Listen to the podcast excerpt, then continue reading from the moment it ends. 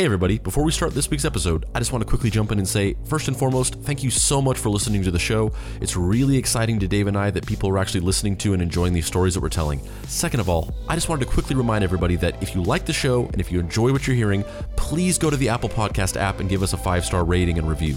Whether you actually listen to us on Apple Podcasts or if you don't, but you do have an Apple ID and it's convenient for you to do so, just go onto the Apple Podcast app and give us that five star rating and review. It really helps out small, upstart shows like ours to get a lot of buzz around our ratings and reviews in the beginning, and we'd be really appreciative. Plus, moving forward from this episode on, we will read all of the five star rating and reviews that we get every week on the show, and we might even do something special with it that I can't spoil right now. I'm Dave Baker. And I'm Andrew Price. Welcome to Deep Cuts, the podcast where we pick a topic and walk you through the ins, outs, and nitty gritty so you can appear like an interesting and idiosyncratic person at your next forced social function. Today's topic is Sophia Stewart. Who is Sophia Stewart? She was someone who, in 1999, bought a ticket to see The Matrix, sat in the dark theater, and she felt an odd sense of deja vu. Was she trapped in The Matrix? Or was The Matrix actually a plagiarized story based on her work, The Third Eye? In 2003, Sophia Stewart sued the Wachowskis, Joel Silver, and Warner Brothers, claiming that The Matrix was, in fact, stolen.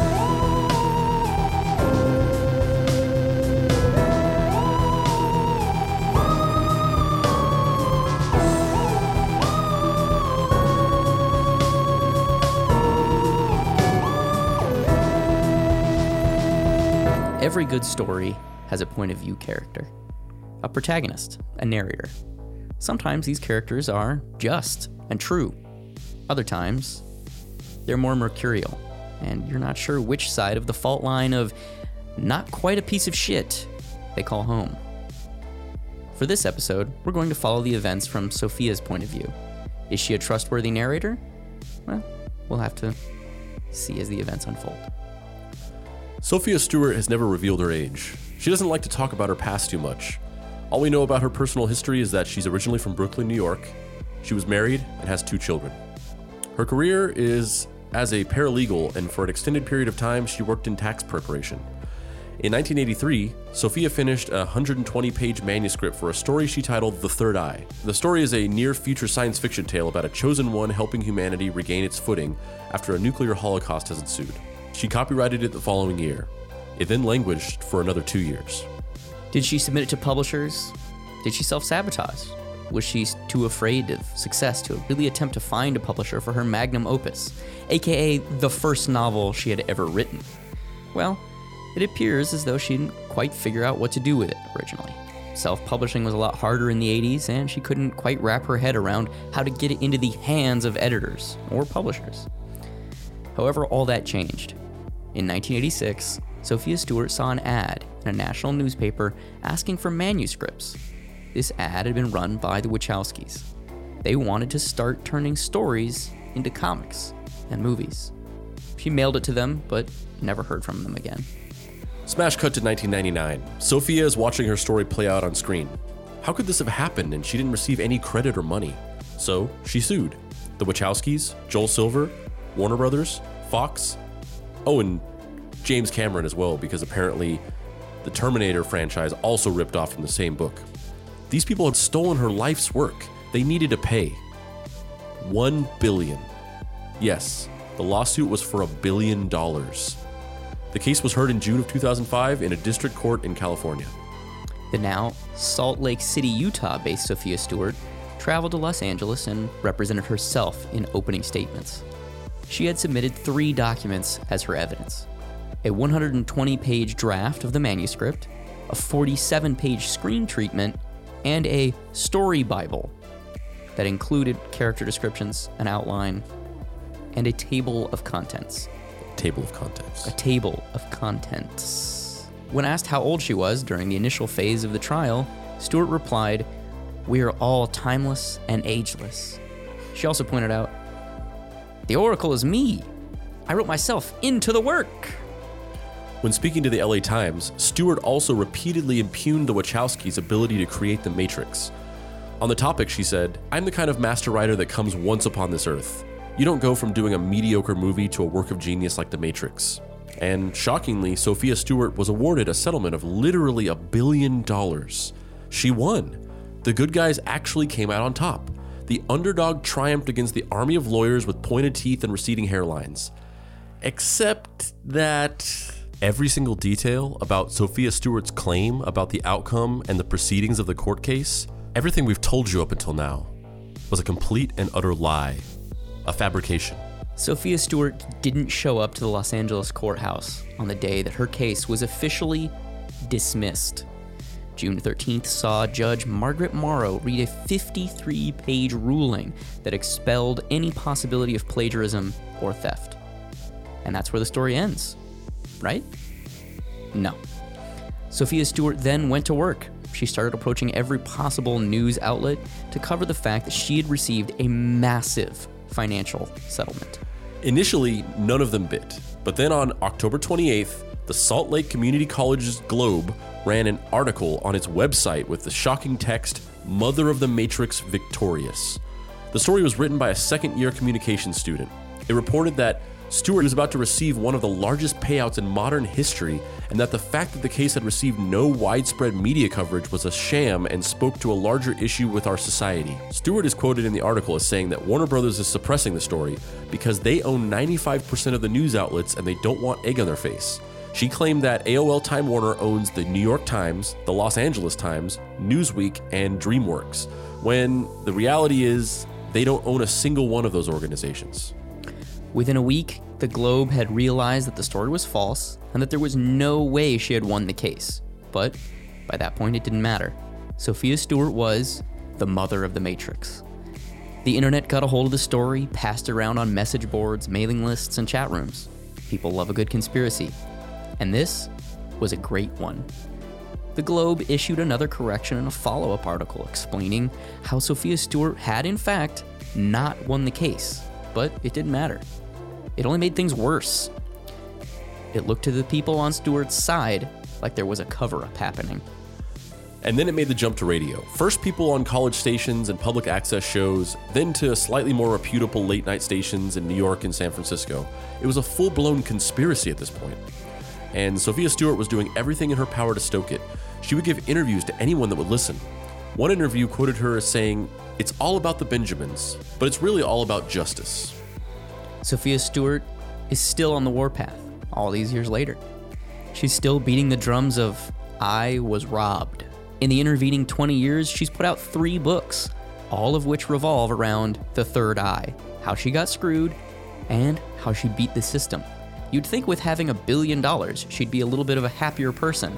But to this day, the conspiracy around the third eye and Sophia Stewart still pops up online, even though it's been debunked. Ugh, that sentence is clunky as fuck. It's almost like this is a first draft that I. Just, it's almost like you wrote six of these in two days. yeah. To this day, there's still a conspiracy around the third eye and Sophia Stewart. There are two groups of thought on the matter. Some people believe that she's lying, and some people still believe that she is the mother of the Matrix.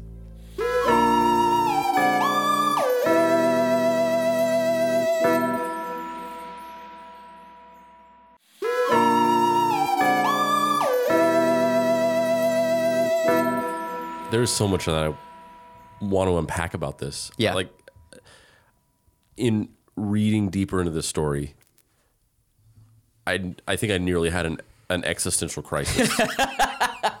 and it What do you mean by that? Why? the, the, the deeper I I dug into this story, just the more it blew my mind and just made me kind of like scared for the just to be able to feel like I'm living in a rational world where uh, any semblance of reality can be agreed upon by more than one person.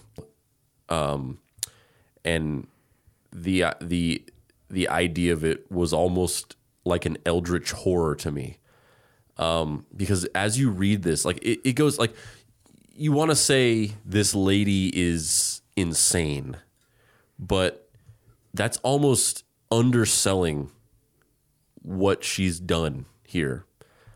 And the only the only way that this the only saving grace of this is that like at the end of the day, her impact on the world was very minimal. It's not like people are like it's not like most people even know about this, let alone believe her.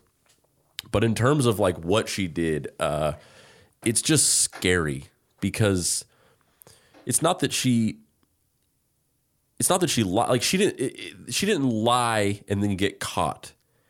She there are people to this day right now that believe that she won a billion dollars. And there's nothing you can do to convince them otherwise. Yep. Yeah. Yeah, it's it's you know when I was I knew that she existed. I I you know came across the conspiracy theory you know in high school or whatever almost around the time it was happening. Um, one because I love the Wachowskis and their work, and two, I like conspiracy shit. So weird stuff uh, ends up crossing a path, if you will. Can we take a pit stop, pun intended, and talk about how great of a movie Speed Racer is? Dude, I fucking love Speed Racer. I love that movie. I love that movie. It's so fucking great. yes, I agree. And it's one of those movies where I saw it in theaters and it got critically panned, didn't make a whole lot of money at the box office. Everybody around me said it sucked. And I was just like, I don't see the same thing you were all seeing. Yeah. Yeah. Bound is great. I love Bound. Obviously, The Matrix. Love The Matrix. I like Matrix Reloaded a lot. Most people hate it. Revolutions. It's fine. There's some cool stuff in it, but overall, eh, it's okay. Um, Speed Racer. I love. Cloud Atlas. I hated every second of it. It's racist and repugnant on a deeply spiritual level. I really don't like it.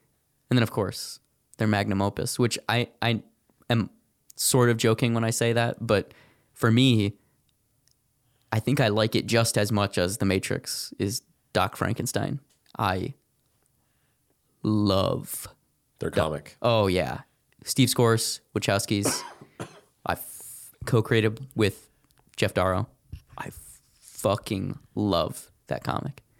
So, all of that to say, I think that is all relevant because it speaks to it speaks to a big part of the story, which is that you know stuff like the the quote from Sophia Stewart, where she said, "The deeper, the full, the full context of that quote uh, that we that you read earlier um, is she was talking about the fact that the Wachowskis made one movie and it sucked, and then they made The Matrix and it was like a masterpiece, and that was proof that they didn't write it because nobody goes from making some shitty mediocre movie to making like something as great as The Matrix.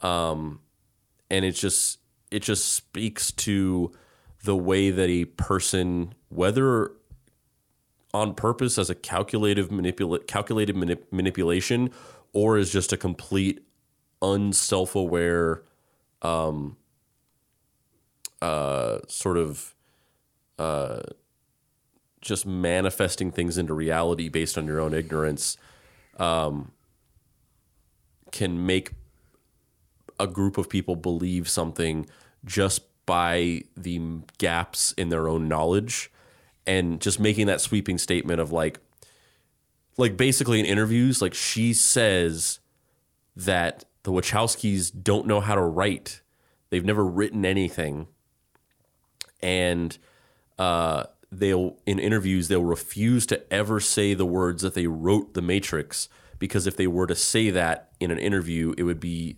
uh it would be uh, like evidence to be used against them in a court of law. so they so they avoid ever saying or acknowledging that they um, wrote the Matrix and that they aren't writers; they're directors. They can make a movie and make it look good, but they don't know how to write. And the only way that you could ever believe that is if you just didn't know any of the Wachowskis' other body of work, which most people don't. Most people don't really have that connection with movies where they're like, oh, the filmmaker that made this, and like, what are the other things that they've made? So most people that know about the Matrix, they don't, they have no idea that Doc Frankenstein exists. So they have no idea that yeah, they do write, they write things like this all the time. Uh, and also they definitely have said that they've written the Matrix in interviews All the time. All the time. You're just, that's just a On lie. the, on the DVDs, for the first Matrix. Yeah, that's just a lie that you only would believe if you just take it at face value and do no additional research to debunk that in a single Google search. Yeah. And the way that she like for me it's like how far down does the rabbit hole go? Like No at- pun intended. Oh yeah, I I genuinely didn't even think about that. That is literally a line from the Matrix. Yep. that's a total coincidence. Um, but how far does the rabbit hole go on this uh, on this grift? Like, did she really write the book in the eighties? Uh, because we know, like, That well, that, the interesting thing is that the research that I've that I did says that she tr- she tried to copyright it in '82 or '83. So I bet you could find out if it actually was copywritten in '83 or whatever the fuck it was. I will say that her Amazon listings, because she publishes she self publishes books under the um, under the self publishing company name of All Eyes on Me Productions, which I choose to believe that she has never heard the Tupac record, Yeah. All Eyes on Me. but I really want it to just be like she's a massive Tupac fan and she's doing this all to like in some way connect to his, you know, well, the legacy. thing is, I she does know about Tupac because there's a thing that I'll talk about later. But like, she references Tupac in this interview. oh really? and she uses him as part of her Weird overall conspiracy? narrative. yeah. But I believe that she's never actually heard a single Tupac song. She just knows of him and utilizes him as part of her narrative. I love it. And the other thing is the crazy like there's this I listened to this 30 minute podcast and I don't want to as much as I want to call this podcast out, I don't want to dox these people or be like here's the name of the podcast as much as I want to. But I won't. But there's a podcast and it's a tiny little podcast like we're literally like they have a YouTube channel and the channel has 600 subscribers. It's like a non-existent, not a real podcast. I say as we're recording a podcast that currently has zero listeners because we haven't launched it yet. Um, uh, and she was on this. Not only was she, she wasn't on this by phone. She's there. Like this is a Oh shit, she's in person. yeah, this video podcast, it takes place in this person's house, I guess, on this couch, and she's there. She came to this person's house to be on this tiny podcast that probably gets like 20 listens per episode. Dude, can we please record a follow up where we interview her? Well, I'll get to that in a second of why I feel like what my thoughts are on that. So she's going through all this stuff, and a lot of it is just repetition of these things we've already covered. She says the same thing over and over again. She's been saying the same shit in interviews. Yeah, it's her since, stump speech, yeah. Uh, but also in this interview,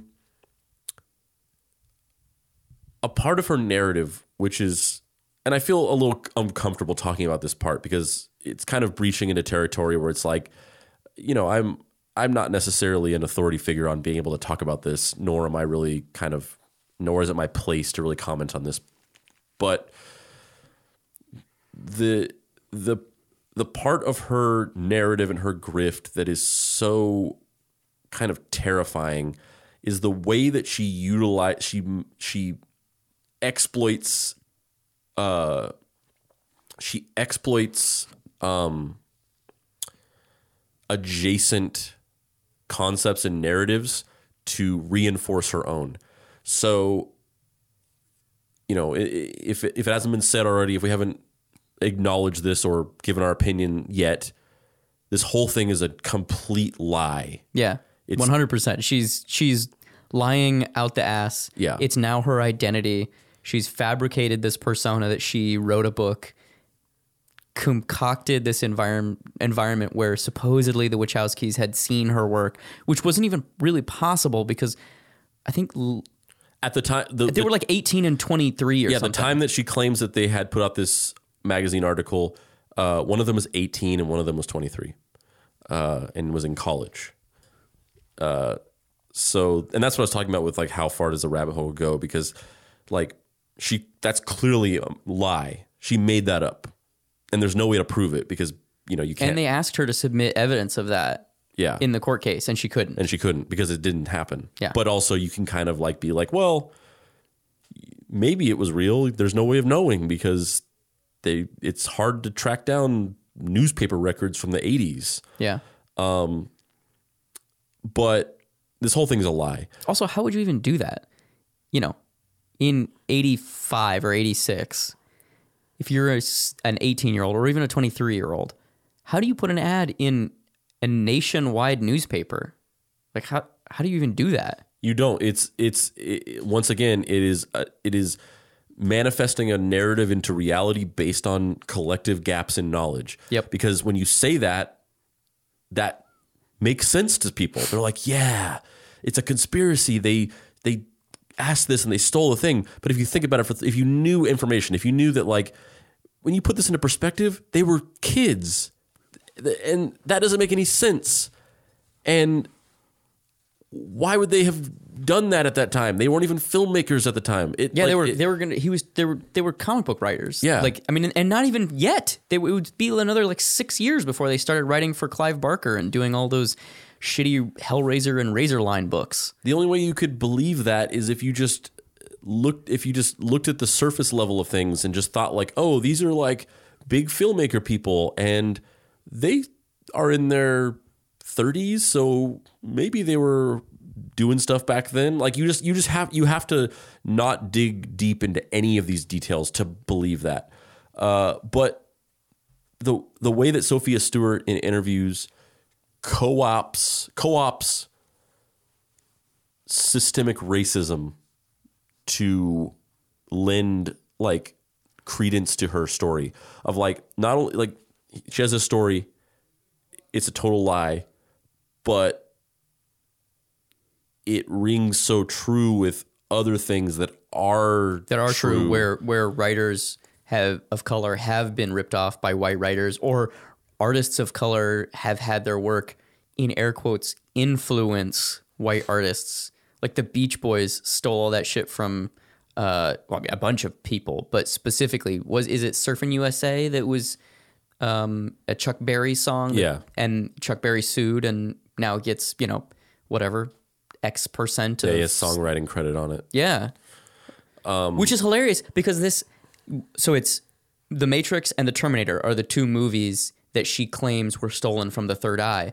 But The Terminator was stolen from Harlan a Harlan Ellison. Ellison, story. And Harlan Ellison sued, and his name is on the fucking movie. but that's just an example of a white guy who did the same thing as her but was but was Yes. given the coverage and the and the acknowledgement because he's a white guy Yep. and because she's a black woman or a a a woman of color uh she these things are being hidden. It's it's it's all part of that. It's like it's this uh suit of armor or this like self-insulating uh narrative where you can't poke holes in it because there's always an excuse for like and if why there's not if there's not a direct excuse, then there's a subtextual like, oh, of course you don't believe me because X Y Z, you know, r- racial relations or you know the corporate overlord thing, or you know you're just an asshole and you don't believe me, even though I totally did write this book. The thing that is so bizarre to me about her and kind of endearing is that so the third eye was written in supposedly whatever it is, 83 84. She has since self-published The Third Eye. Awesome. Fuck yeah. I and I'm sure a lot of other people would ironically buy The Third Eye to read it. The bizarre aspect of this though is that the book that she published that has the title The Third Eye is not actually her book. It's 50 pages of the book. And then the rest of it is just court filings, documents, a correspondence she had with the FBI where she was trying to get them to help her. And then they ultimately were just like, go the fuck away. Like, it's so bizarre that you wouldn't just publish the thing and then let people. I mean, obviously, she's a liar. She's making this uh, obviously, but it's still it's just it's another level of weird. You know what I mean? Like, if this was your persona, Because, well, because it's, it's all part of it. It's like It is, it is, it absolutely is, The yeah. quote, which is so emblematic of the entire thing and and what she represents. That quote of, "It's all about the Benjamins, but it's but it's also all, about but justice. But it's also whatever. about all, all about justice. That quote is such a a a, a, a synecdoche or like a microcosm of this whole thing because it's like it's a it's a statement that immediately contradicts itself. It makes no sense whatsoever, and it accomplishes two opposing things in one. So it's like if you want to say two things and have them both be true, even though they completely contradict each other, so you can satisfy two different groups of people, you just say a thing that completely contradicts itself, but say it with such confidence that, and when people challenge you, just ignore them. Then you get everything. You you you control the narrative. You become the master of reality. which If is you just- exactly what's happening in the country right now. Yes. You just say two things that you want to be true and you don't give a fuck if anybody points out that they contradict and then you won because nobody's going to do anything about it. And that's the that's this quote, the thing she said. It makes no sense. What do you mean Uh, she says it's all about the Benjamins but it's also all about justice. What Yeah. is- what does that mean? Yeah. It's all about the Benjamins is an absolute statement, but then you immediately contradict it by saying it's also about something else. So you're kind of like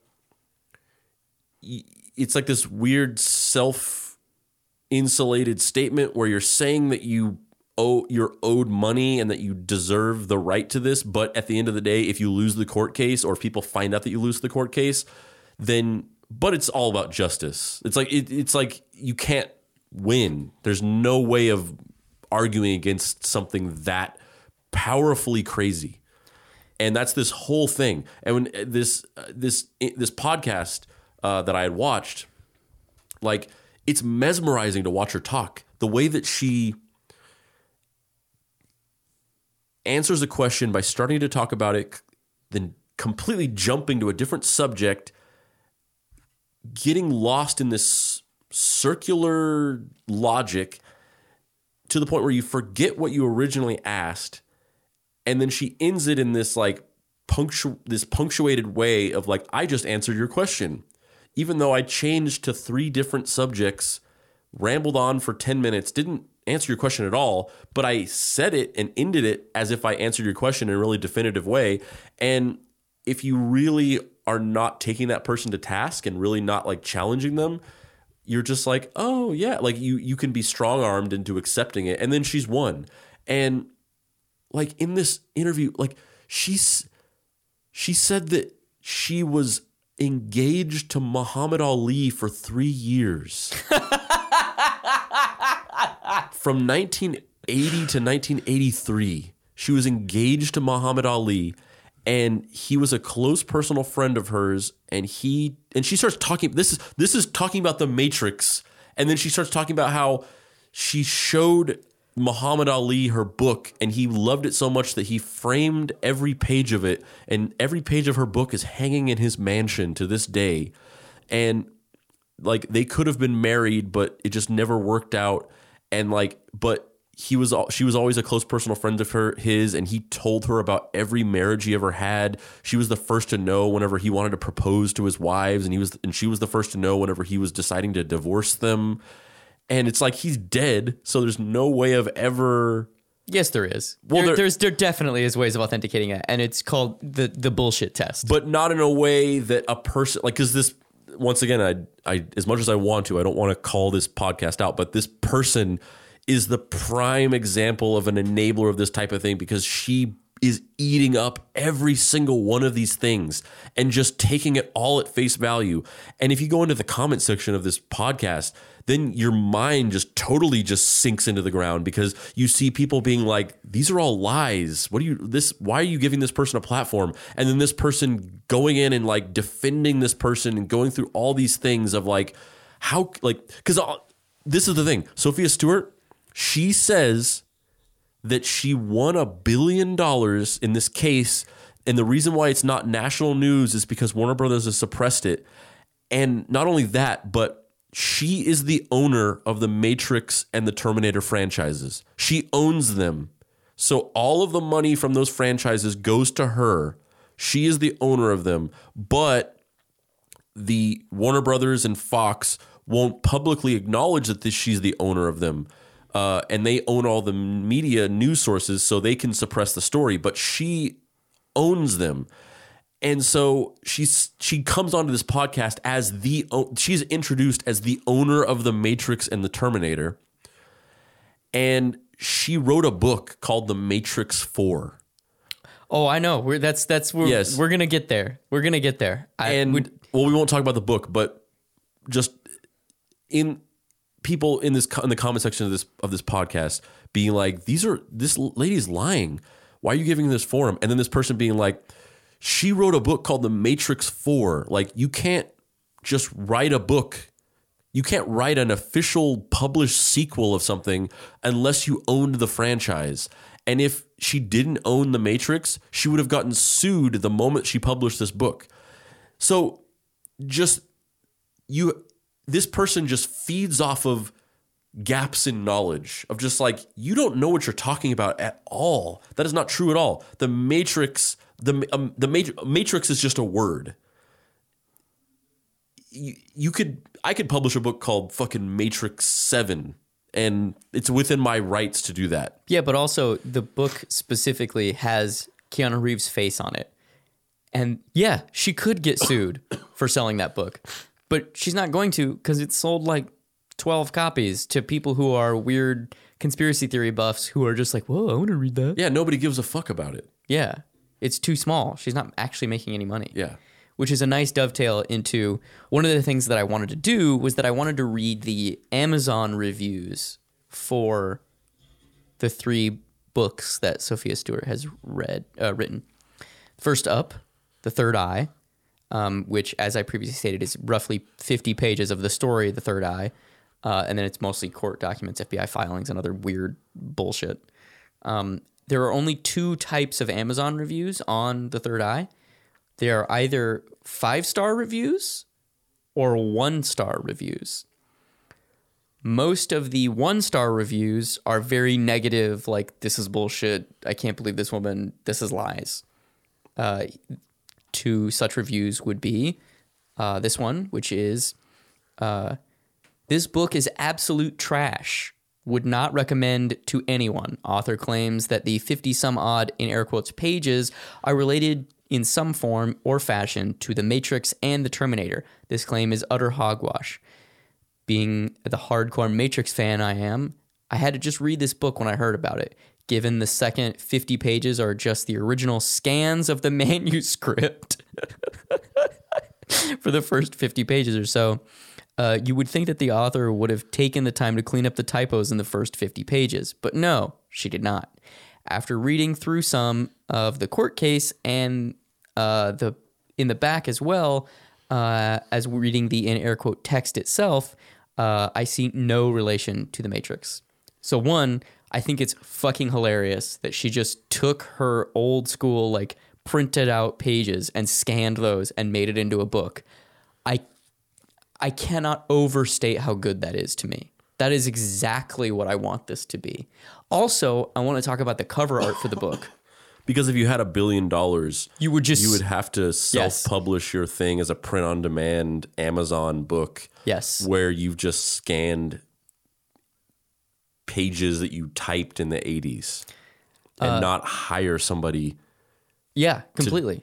the other thing that's so terrifying the cover of the novel or the cover of the book is a man standing in front of a weird sea of dunes that has large pyramids coming up out of the sand and a lightning bolt hitting a third eye that is on top of one of the pyramids. But it's in like the matrix green and it's this weird I don't really know why, but early CG art really scares me. Yeah. Like this, like you know how there's those those weird animations of like people floating in space, or like weird early computer animations where people are talking and they're like their Yeah. mouths move too fast. Mm-hmm. That shit really freaks me out. I don't know why, but it just really like, and it's not It's necessarily like CD-ROM encyclopedias from the 90s. totally and it's and it's not it's not the the uncanny valleyness of a face. It's the the there's something about that digital space texture. There's something about weird barren planets that just extend into infinity. It just really freaks me the fuck out. This cover is that distilled. It's terrifying to me it's really scary to me and i really want to read the book now What this is the cover for uh, the third eye. third eye. Yeah, just yeah, just Google the third eye. Um, the next uh, quote is also a one star review.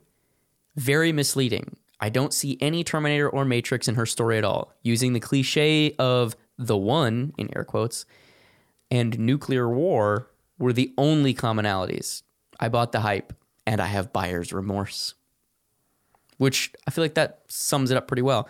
This one, there's a bunch of five star reviews, but this five star review is by far the best. It's simple, it's concise, it tells you exact you exactly what you need to know. It's a five star Amazon review for Sophia Stewart's The Third Eye, and the text is, "Sorry, sorry for responding so late, but package arrived in good condition." Period.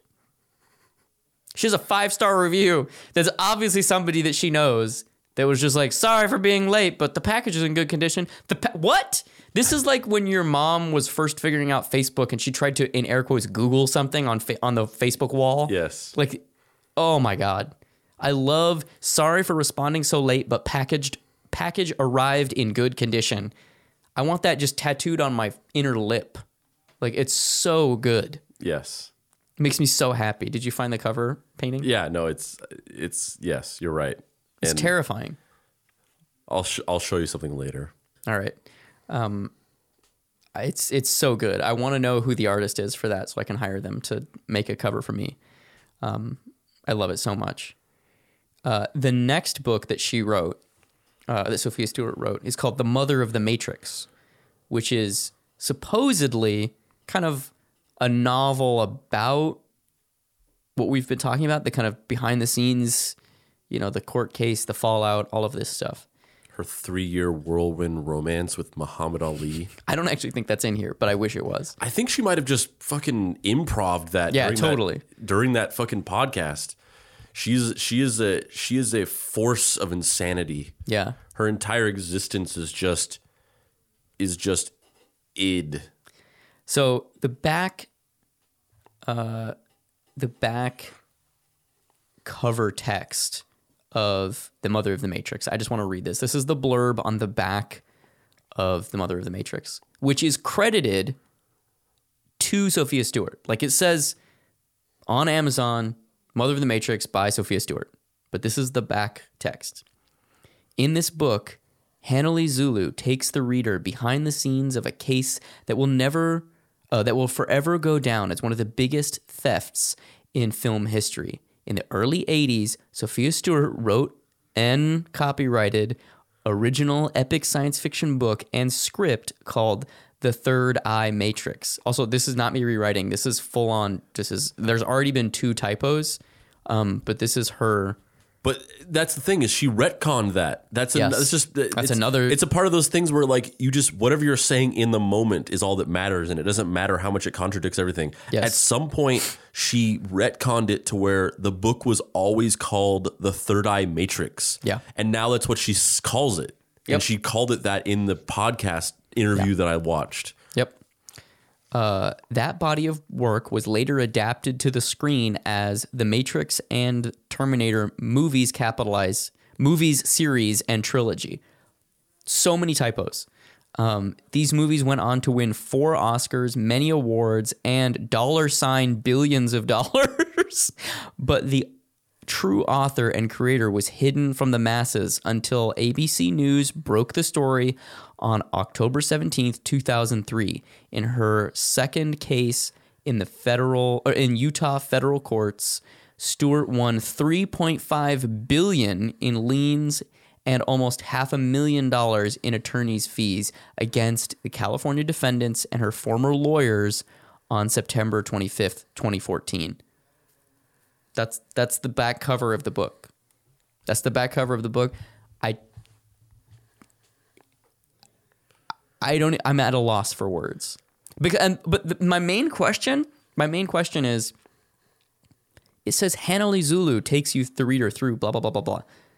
So is she supposed to be is she presenting it like a book where an independent third party has created a book called The Mother of the Matrix and that writer's name is Hanali Zulu and then she's just too narcissistic or dumb to know that the book is create uh, credited to her as Sophia Stewart and it's put out through her self-publishing wing. Like everybody knows that it's her. So why in this book Hanali Zulu takes you through but I it's just I I I can't even make sense of the crazy. Yeah.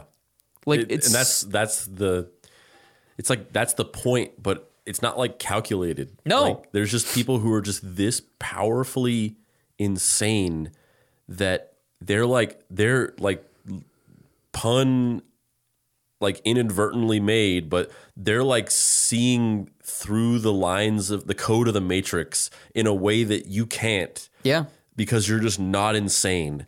And they are tapping into something unknowingly that is somehow this force of chaos that can, like, is almost like a secret power of manipulation that they don't even know that they're doing. It's so crazy. And I just It's like that law of observation where, like, yeah, the, uh, the observ- observation principle yeah, or the, uh, observing something changes it, and like most people who are self-aware, there's a feedback loop of like constantly self-policing. Yeah. and if you just remove that, you like you take the boot off, and you can tap into some fucking mysterious force of the universe that people who are self-aware just can't see. It's fucking terrifying. It's insane. Yeah, it really is. The I just it's it's so unreal and it I'm just I really want to read the book. I need you to stop me from giving her money cuz I really want to read the book. Like Yeah. it's so fucking crazy. It is. Especially cuz she's alive and I could talk to her. And, I know that she would talk to me. She would be on. She would. But the thing is, is like, and this is what I alluded to earlier. But like in watching this interview, like I can't even imagine what it would be like because she's like, she's like a brick wall. Like there's you can't have a discussion with her. Like this person in this podcast was able to talk to her because she was just basically uh validating Yeah, yeah. everything that she was saying. It was a one-sided conversation between a person just rattling off insane shit and then a second person just being like that's amazing. I can't even imagine what a discussion would be where anybody was asking genuinely probing questions that are trying to like make Yeah. sense of the details and the facts. It would just it would I can't even imagine how it would go. I, I and I and part of me is like, and what's really what is the point of talking to this person, right? Yeah, Like, exactly. but also there's a small part of me that's just like, it would be so so It would be weird. And also, we could ask her about the evolution of consciousness: colon matrix four, comma cracking the genetic code.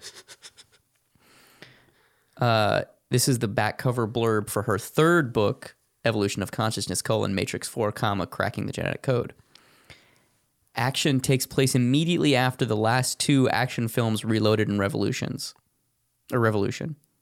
Neo is immediately summoned by the Oracle, only to behold, be told that he must experience an evolutionary transformation when he re enters the Matrix. She warns him that his greatest challenge are the new 4D hologram machines that are coming to Earth to destroy him. Only by cracking their codes would he be able to destroy them and save humanity. I love this. I love this. I mean, it's like it's so funny because she talk she's like, "Oh, I'm I'm a master writer that only comes once upon this earth." Which is she it's funny because she's saying I'm the greatest writer who ever ha- has and ever will live. Um, not once in a generation, once upon this earth. Uh, and that you know the Wachowskis were hacks and they couldn't have possibly written The Matrix because they wrote a shitty movie and it proves that she wrote it.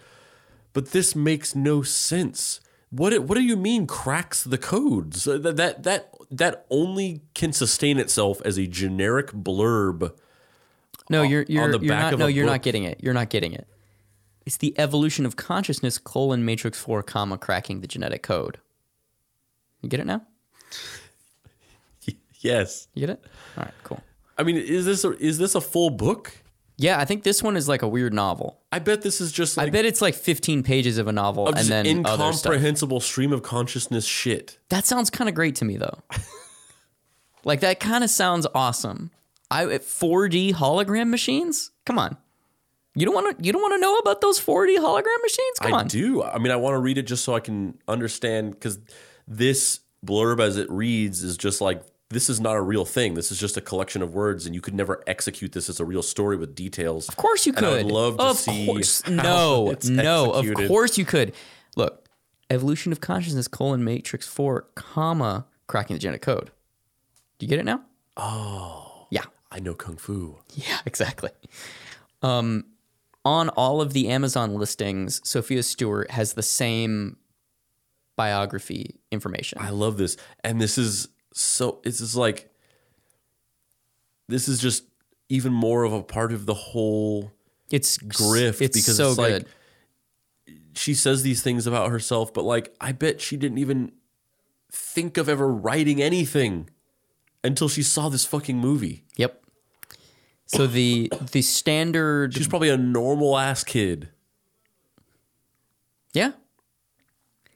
She was a she, she uses the same uh the the same biography information on every book that we've discussed. The three her trilogy, if you will. The Third Eye, aka Third Eye Matrix, uh, Mother of the Matrix. And the thing I love about Mother of the Matrix is that the front is like a Matrix poster, but with her photo from Yeah, when she was like that, 20 years old, like just photoshopped on top of it. Love it. The Third Eye, a collection of documents from a failed attempt at a lawsuit. I love it. The Mother of the Matrix. Yep. Just a collection of lies. Yep. And then And then the evolution of consciousness. fan fiction. Uh, no, no, no, no. Excuse me. You have to read the whole title. The evolution of consciousness: colon the matrix four, comma the genetic code, cracking the genetic code. I A I don't crazy person's Fifty Shades of Grey. I don't know which of the three of these I want to read more. Like I I'm it was so hard for me not to buy them. It was so hard for me not to buy them. And I'm I'm basically just But you're morally, even despite that, you're morally opposed to pirating. honestly hadn't even occurred to me. There's probably, there's probably a, I'm sure a I- PDF floating around somewhere. I think I know what I'm doing tomorrow. So anyway, Sophia Stewart's biography that is listed on all three of these novels. Child prodigy, prolific writer, poet, and creative genius are just a few of the terms used to describe Sophia Stewart. By herself.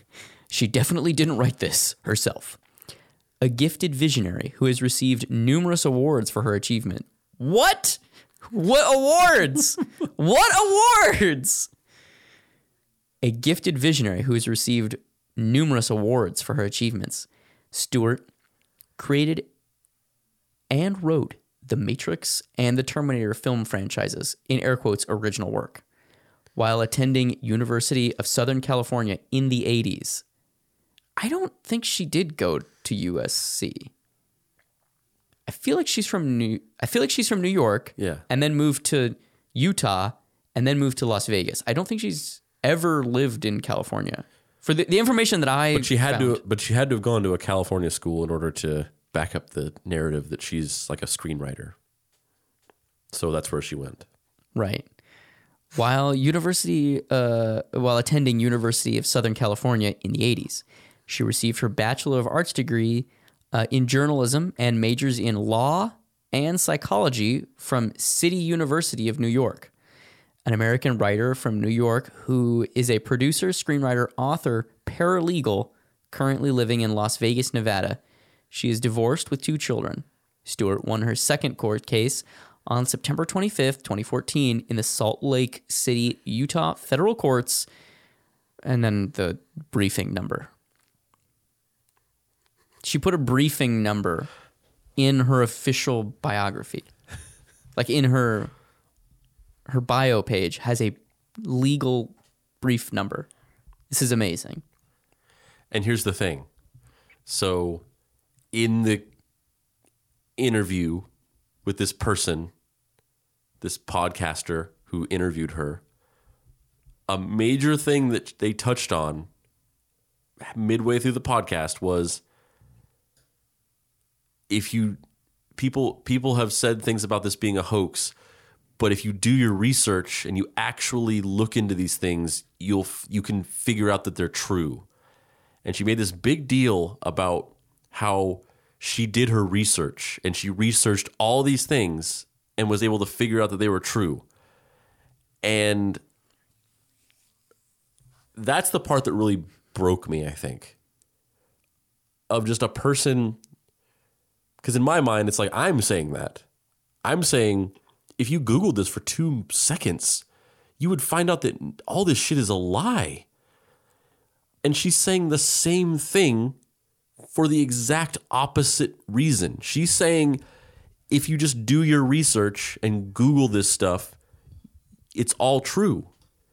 And that's the part where I was like, how can two people have such fundamentally different perceptions of the world? And then she goes into the thing about how when you Google it, you know, don't look at the stuff on the front, the first page of Google. Because if you think about it, people pay to get that stuff put on the front page. So all of those things on the front page of Google are like paid for to be there by Warner Brothers. And you have to actually go to the real actual stuff like on the fifth page where the real stuff is. So the the the things about the real details of this that are like written up by reputable news sources, those are lies that are paid for to be placed on the front page of Google, even though it's not how Google works. Their their rankings are are based on an algorithm, and the paid sponsorship stuff is clearly marked as being an ad, and it tells you that this has been paid for to be here. And the real stuff on the front page, it's that's algorithmically chosen based on a bunch of different SEO factors. Uh, you know how many people are linking to it, and how many people are clicking on it, and how many people are reading it, and all this stuff and also a, like a, a reputability score that Google has calculated to make sure that fake news isn't prioritized or whatever. And then if you go into the fifth page, then you get all the fucking like truthtime.org, Freedom Eagle. Weird GeoCities Yes. sites from like the 2000s. And that's the truth. yeah. It's undiluted, man. Yes. You can tell by the rawness of their like web design. It directly correlates to the level of truthiness. This isn't just one person ranting about something that they just th- thought of and just presented as a fact. It's depressing as shit. Are there any positives that come out of this though? Is there anything good that comes out of Sophia Stewart?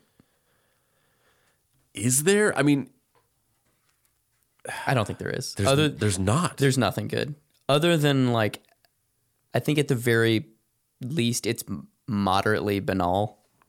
You know what I mean? Like she's not well, really it's yes, it's this is banal. Nothing. This isn't like a thing where like the world has been tricked into this lie or like she had any kind of impact. But, and I think we'll talk about this later. But it's not that this story had any kind of negative impact, but it's like representative of Yeah. something. Yeah, I agree. And on that note, let's take an ad break.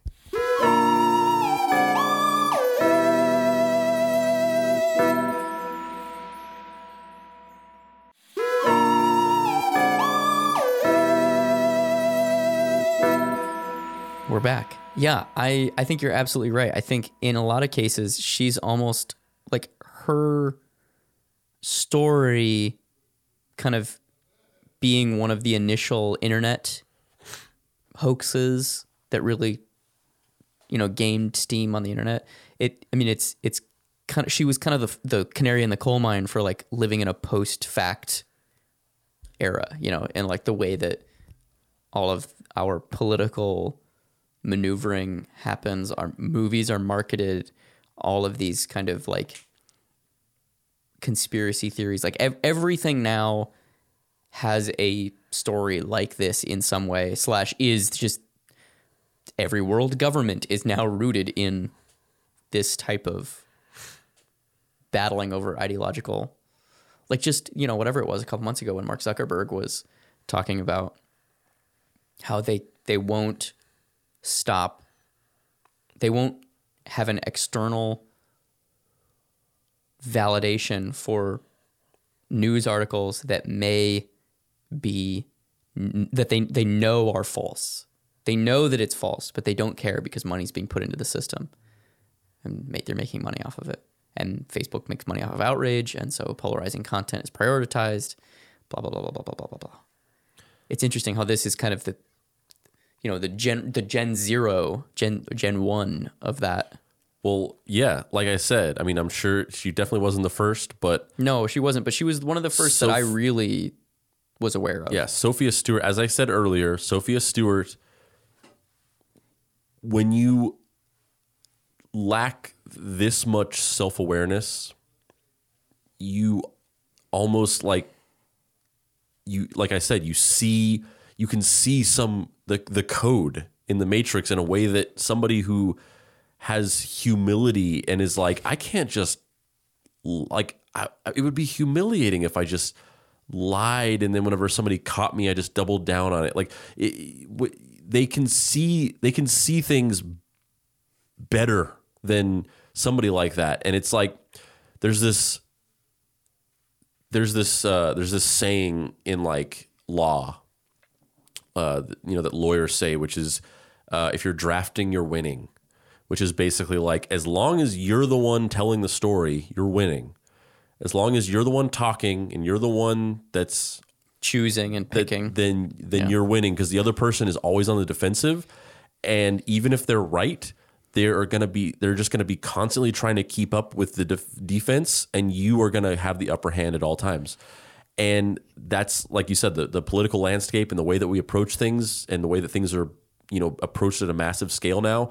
There are people who have figured out, or not even figured out, but just do they're just doing it naturally and unknowingly is they just if you just if you just lie and you don't care if you get caught or not and when you do get caught and people point it out you just ignore it you can get away with it and people and people are finding that out and doing it on and and it's becoming a bigger and bigger thing every day uh, that people just discover like oh if you lie if you're if there are two sides and one person and one side has the moral fortitude to want to bring the truth to light and get so hyper focused on the facts and getting people to accept the facts that they're always over here in the co- in the corner being like but that's not true and that's not true. No but that's not true. This is the reality of it. If you keep them busy over there you can be over here with all the power. And who cares if you're lying and who cares if people think you're a liar and who cares who believes you? You just keep saying it and you just keep ignoring everyone who says you're lying and they're over here fact checking and lost in that and you're over here fucking ruling the world while they're lost over there trying to take the high ground Do you think any of this has thing like I mean obviously the correlation to our current political landscape is 1 to 1.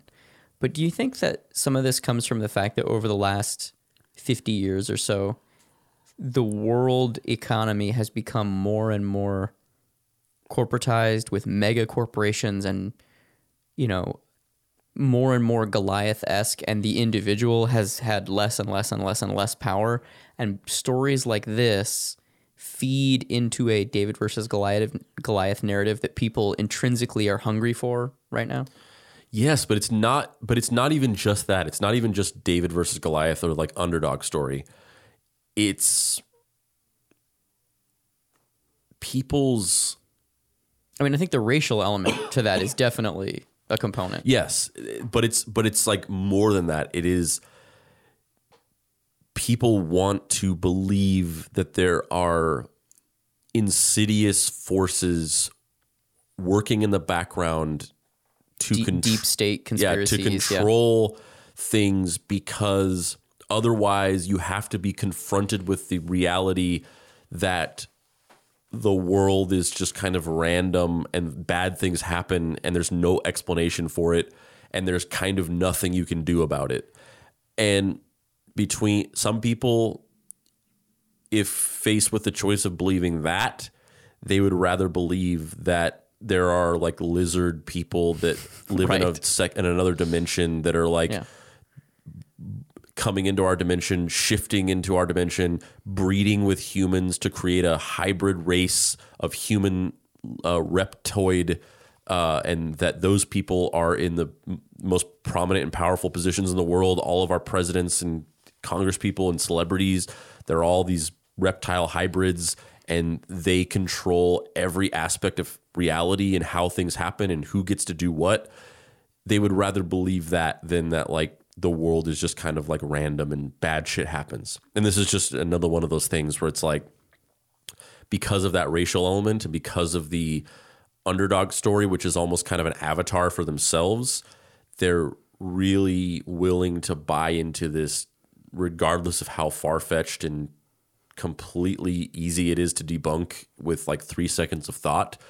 But of course, there's this cabal of powerful white um, uh, filmmakers conspiring to steal stories from black creators and take all the credit and make their thing. Because and it and and the, it, it's like I said, she's co-opting that because that really does and has happened. Yes.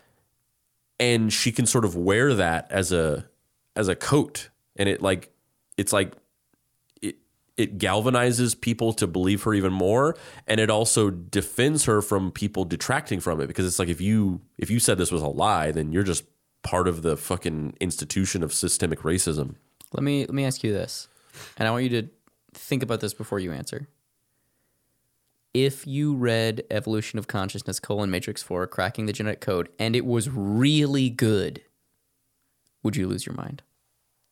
I thought you were gonna say, "Would you steal it and make your own movie?" I was, uh, would I lose my? Uh, Like, what would you do if if you read that book and it was actually amazing? I mean, I, I Also, the other question I have is when the Matrix Four comes out, which it will. It's going to come out what next year? Oh, year after? of course. What is, is she going to change it to Evolution of Consciousness Matrix Five, cracking the genetic code, or is no, this she's gonna say that it. She's gonna say that they stole her book again. How amazing would it be if there were 4D hologram machines in the next movie?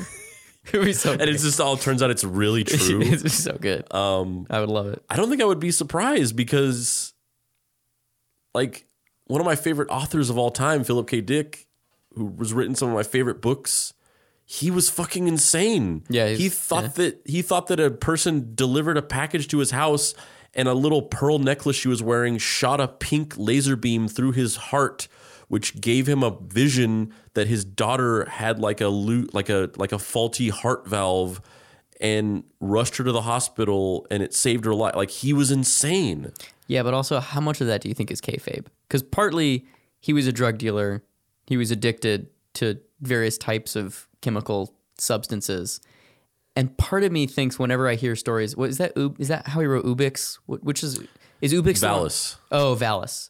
Yeah, Valis is the one where like a was it a cop or whatever, or was am I thinking of the same story? Where my memory is that there's one where a cop showed up on his door, put a beam of light into his head, and gave him a like a shitload of knowledge from an ancient alien culture, and he wrote a, a series of three books all about that alien culture. yes Um. Uh. part of me thinks that's just fucking kayfabe. Like he doesn't actually think that. He was just a fucking drug addict and was just like, "This will be cool. I'll do this." Yeah, maybe. I mean, it, it is because when you read his essay about it, he, for someone saying something so insane, he's very lucid. Yeah. Uh, but also, I mean, I think there's definitely some mental health issues going on with him. Yeah, I agree. I agree.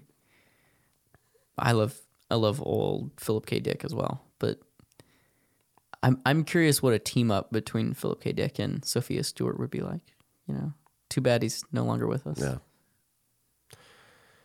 Yeah, this this real this this broke me. I think I just just real comparing it to things that are happening now and just trying to wrap my mind around just the insanity of it. It, it's it just it's overwhelming. I agree. I, just really quickly, I want to read this just on the on the subject of post truth. Uh, so um, Friedrich Nietzsche is frequently invoked as one of the chief predecessors of post truth. He argues that humans create the concepts through which they define the good and the just, thereby replacing the concept of truth with the concept of value and grounding reality in the human will and will to power. Uh, in his 1873 essay, Truth and Lying in Extramoral Sense, Nietzsche holds that humans create truth about the world through their use of metaphor, myth, and poetry. He writes If someone hides an object behind a bush, then seeks and finds it there, that seeking and finding is not very laudable, but that is the way it is with the seeking and finding of truth. Within the rational sphere, if I define the mammal and then after examining a camel declare, see, a mammal, a truth is brought to light, but it is of limited value. I mean, it is an anthropomorphic through it is anthropomorphic through and through and contains not a single point that would be true in itself, real and universally valid apart from the man.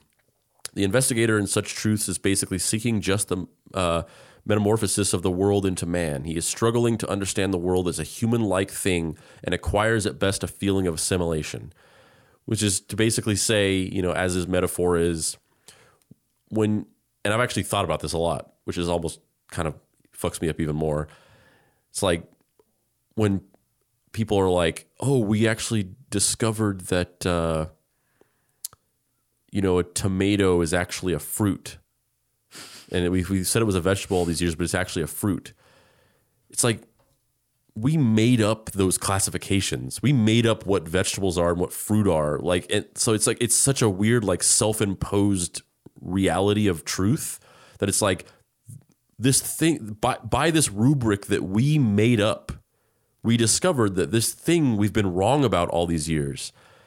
And that's basically what he's saying is like if you if you make up what a mammal is and then you go this camel's a mammal you're speaking a truth that has very little value outside of the confines of a man-made perception.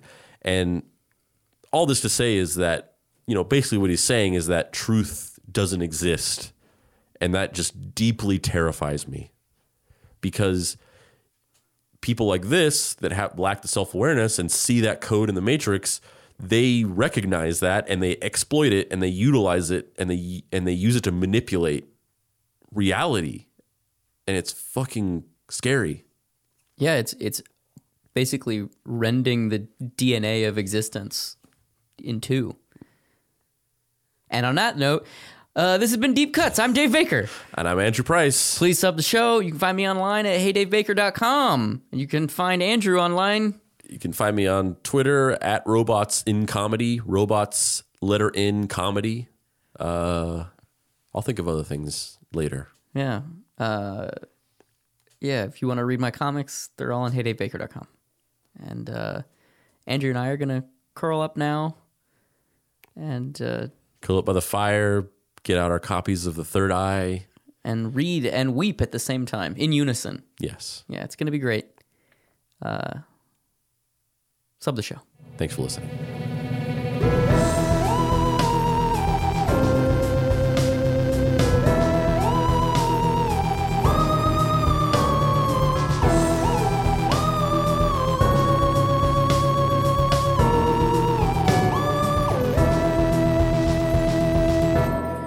Deep Cuts is a production by Boy Genius Media. If you'd like to find this show and others like it, please visit boygeniusmedia.com or deepcutspod.com. If you want to join in on post episode discussions, please join the Deep Cuts Podcast Facebook group. Finally, subscribe to our YouTube channel for additional video content.